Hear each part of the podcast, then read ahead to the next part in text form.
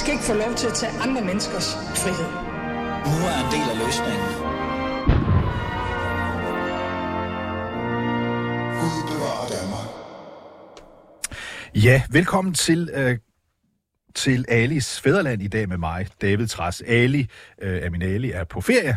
Ali og jeg deler jo Fæderland, nemlig Danmark. I dag skal vi lidt senere i øh, Alis øh, Fæderland høre et interview, som Ali Aminali faktisk har lavet på forhånd med Socialdemokraten Frederik Vad. Det er Socialdemokratiets nye øh, udlænding- og integrationsordfører, og som også har gjort sig meget bemærket på det seneste i Israel-Palæstina-debatten. Ikke mindst om danske jøders forhold. Så det vender vi tilbage til om et øjeblik. Men jeg starter også med Israel-Palæstina-konflikten. I den forstand, at jeg ved som mangeårig debattør i Danmark, at hvis der er tre emner, der sådan virkelig kan hisse folk op, når man diskuterer dem, så ved jeg, der er disse tre emner. Det kan gå galt med, altså emner, hvor folk virkelig bliver ophidset. Det ene skulle man tro var tilforladeligt, men det er det ikke. Det handler om dyrevelfærd i Danmark. Det andet handler om dansk udlændingepolitik, og det tredje handler naturligvis om Israel-Palæstina-konflikten, urkonflikten, 100-årskrigen, siger nogen.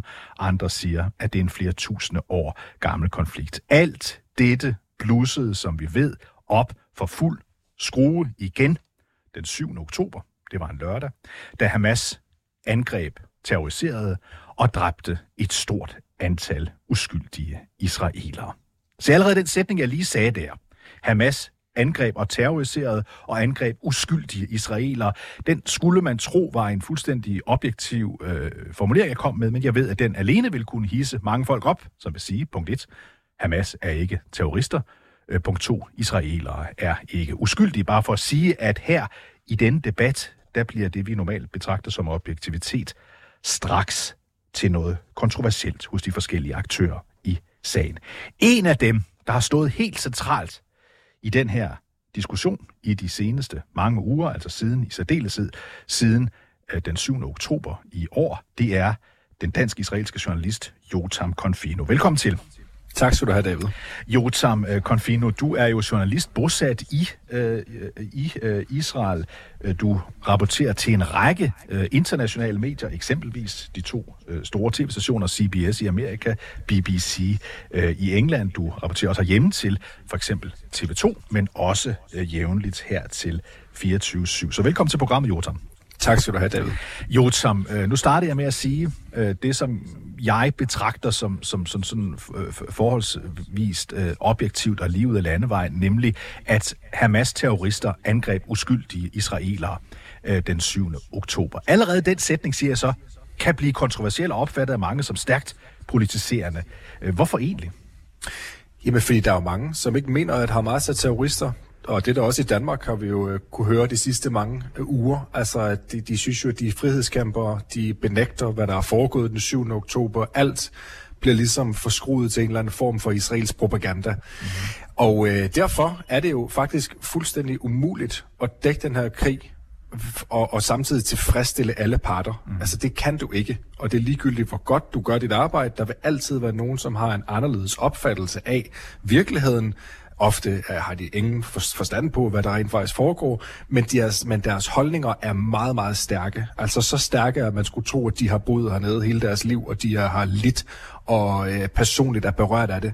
Og det, det er ret interessant, synes jeg, fordi jeg kan ikke komme på nogen anden krig i verden, hvor folk, som ingen relation har til konflikt, måske endda aldrig nogensinde har været her, kan få så stærke følelser og tro, de ved så meget om noget, som er så kompliceret. Det er virkelig unikt. Altså, jeg kan simpelthen ikke komme på noget andet sted i verden, som er på den måde. Nej, hvis vi tager en anden konflikt, som selvfølgelig har fyldt rigtig meget i Europa og i Danmark i de seneste par år, så er det selvfølgelig den russiske invasion af Ukraine. De danske journalister, der dækker den konflikt, har ingen stort set. Ingen problemer med at blive anklaget for ikke at være objektiv i den krig, hvor det jo er ret entydigt, at Danmark som nation, Danmark som regering, Danmark som folketing står på ukrainernes side. Russerne er aggressoren. Det er stort set alle enige om i Danmark, så der har vi ikke det her problem. Så bringer vi den her konflikt frem, øh, som jeg sagde før, den har varet i enten 100 år, eller så har den varet i 100 vis af år. Det kommer lidt an på, øh, hvem man spørger, hvornår man spørger. Men i hvert fald er det, som du siger, Jotam, en konflikt, der vækker utrolig varme følelser. Så når du sidder dernede, øh, med udgangspunkt i, i Israel, fordi det er der, du bor, og skal dække den her konflikt, så ved du godt, allerede inden 7. oktober, men selvfølgelig i særdeleshed fra 7. oktober og frem efter, at der sidder mennesker hjemme i Danmark, der lytter til dig og tænker øh, alt muligt, enten skidt eller godt om dig. Altså at du pludselig bliver opfattet af mange mennesker som en aktør. Hvad betyder det for dig som journalist? Jeg tror ikke, det betyder så meget for mig som journalist, men det betyder noget for mig som menneske. Jeg synes, det er trist at blive øh, angrebet så voldsomt, som jeg er blevet de sidste to måneder. Øhm, fordi jeg tror, hvis jeg var blevet angrebet af folk, som kunne komme med nogle helt konkrete eksempler på, hvad det er, jeg står og siger, som er Israels propaganda, eller hvad det nu er, så vil jeg tage det til efterretning. Selvfølgelig er det ikke rart at få, øh, der er ikke nogen, der synes, det er rart at få kritik, men jeg vil selvfølgelig, jeg vil selvfølgelig lyde over for, over for folk, der er kritiske. Det er, ikke det, det, det er ikke det, at det handler om, og det er det, der lynhurtigt gik op for mig, at der var et mønster her. Alt det, jeg fik smidt i hovedet, bundet i en racisme eller had, eller simpelthen bare en uoplyst tilgang til, hvad der foregår hernede. Hver eneste gang, jeg spurgte folk, hvad, hvad er det præcis, jeg siger, de kan jo aldrig komme med noget eksempel. Mm. Og det får mig til at konkludere, at det her, det handler ikke om, hvad jeg laver at, at arbejde. Det handler om, at jeg ikke siger det, de gerne vil høre. Øh, uen, u, uanset om det er rigtigt eller ej, og så handler det i lige så høj grad om den baggrund, jeg har, altså at min far er israeler. Det synes jeg har været ret voldsomt at opleve, hvor stort modstand altså der er nærmest en, altså ikke nærmest, der er en bevægelse, en boykotbevægelse, som går ud på at, at bombardere TV2 med e-mails og kræve mig simpelthen fjernet fra skærmen. Det seneste, det er, det er bunder i, at jeg blokerer folk. Det er, kan folk ikke have, så nu begynder de at klage til TV2 over, at hvordan jeg overhovedet kan være journalist, hvis jeg blokerer folk på sociale medier. Så det er meget orkestreret, og det er meget systematisk, og det er meget hadfuldt. Øh, og det synes jeg har været voldsomt at opleve. Lad os prøve at tage en, som øh, ikke skriver anonyme hadbeskeder til og det kan vi vende tilbage til, men en, som har været meget åben i sin kritik, nemlig den kendte danske øh, sanger Isam B. Det har man vil kunne huske også fra orkestret eller bandet øh, Outlandish. Øh, han opfordrer simpelthen helt åbent til en boykot af dig og dermed af TV2, for hvem du arbejder som, som freelance-korrespondent øh, fra Israel. Han siger, at øh, det er åbenlyst, at du er partisk og at du støtter Israel. Det har han sagt, og så har han sådan stået i spidsen for sådan en kampagne om at få dig taget af øh, plakaten hos TV2. Jeg skal straks understrege, at øh, TV2 altså ikke på nogen måde har sagt, at de bakker op om denne kritik. Tværtimod øh, bakker de op om fortsat at have dig tilknyttet. Men hvordan er det, Jotam Confino, at få sådan en kritik fra en om jeg så må sige, kendt dansk øh, stemme, der selvfølgelig i den her sag holder med palæstinenserne? Jamen igen, jeg synes, jeg synes det er trist. Altså, jeg har øh, ingen relation til, øh, til Isam B. Det er ikke et menneske, som på noget tidspunkt har ret, ragt ud til mig for at rette en personlig kritik eller sige, hey, jeg synes det du sagde her, det var X, Y og Z. Det er bare en person, som går ud til alle hans følgere og siger, boykot ham her, mm. eller boykot TV2.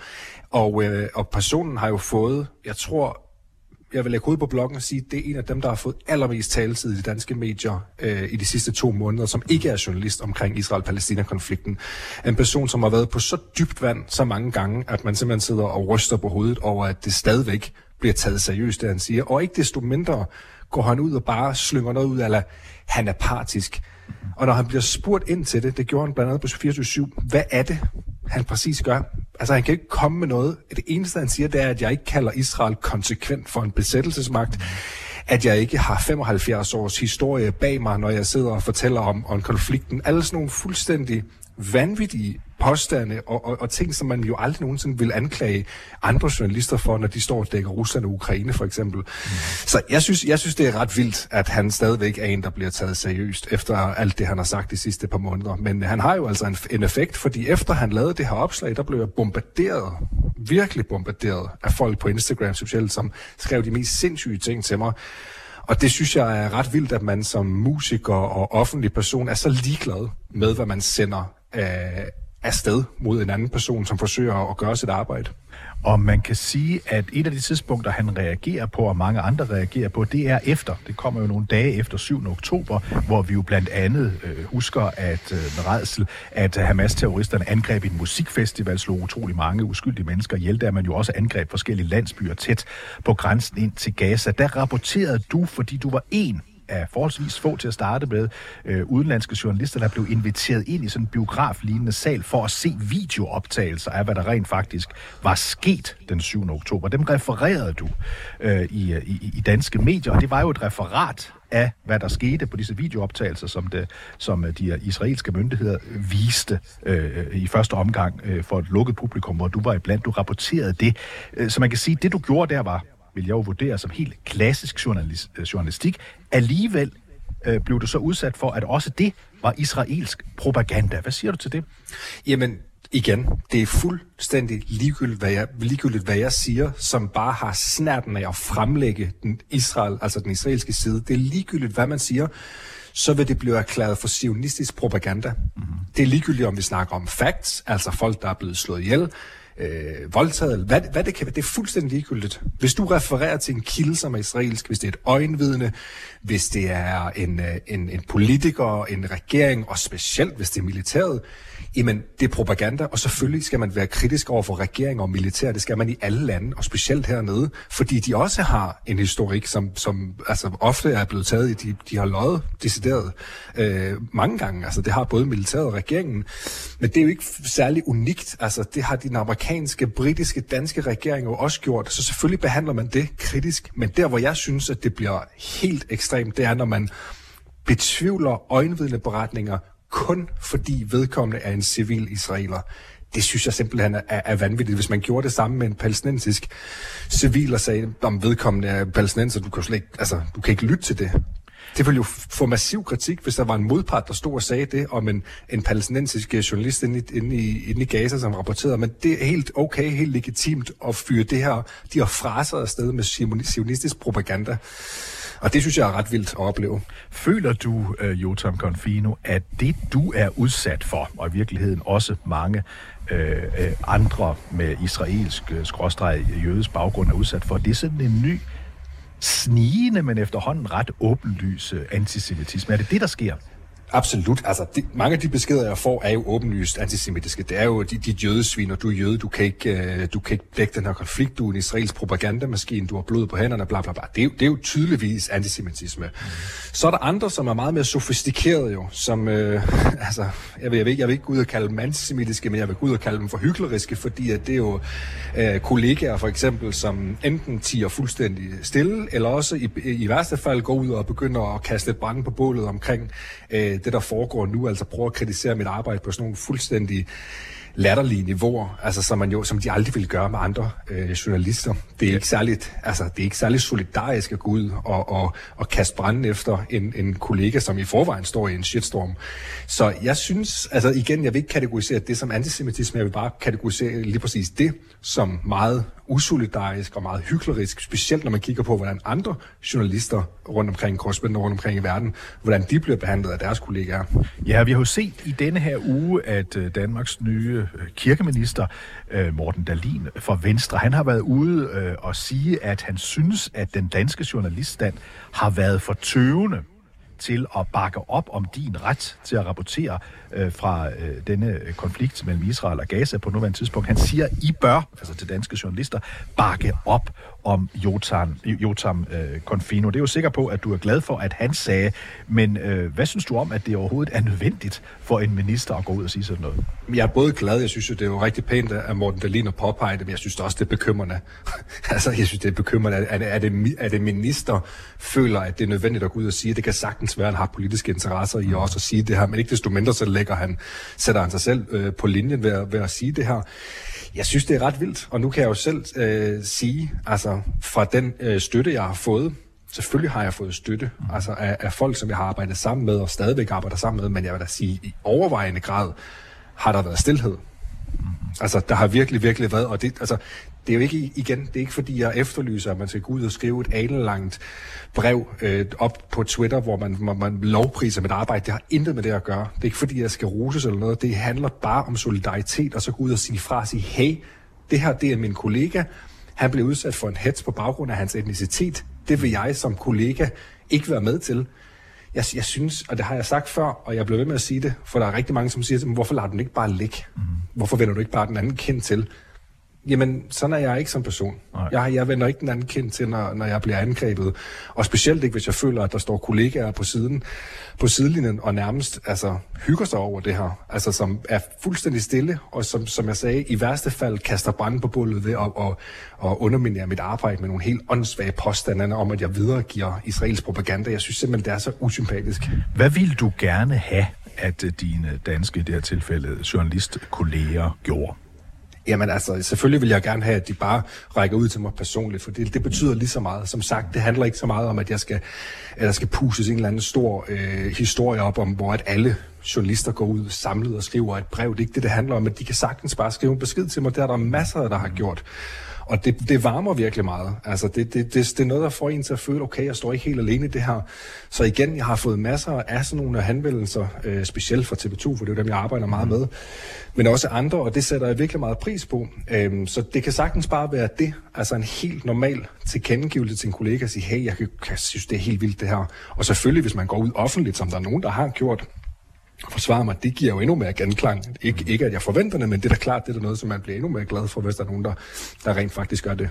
Nu kan jeg jo fortælle dig, Jotam Confino, fordi jeg har været journalist i så mange år, 30 år cirka, at det er ikke helt usædvanligt, at der i sådan en journalistkredse i Danmark kan være sådan en kritisk holdning til, at der er utrolig mange af de korrespondenter, der gennem årene har rapporteret fra Israel-Palæstina, øh, som er jøder, eller som er øh, israelske statsborgere, eller har en israelsk far eller en mor, øh, at det sådan har været et emne, der har kørt, og det har jeg altid fundet ubehageligt, fordi det er jo der i ligger der jo en klang af, af en antisemitisme, der slet ikke er, når vi dækker øh, andre konflikter. Men var du, var du vidne om, at det her det sådan, er noget, der ligger et eller andet sted i en sump, øh, i, også i Danmark?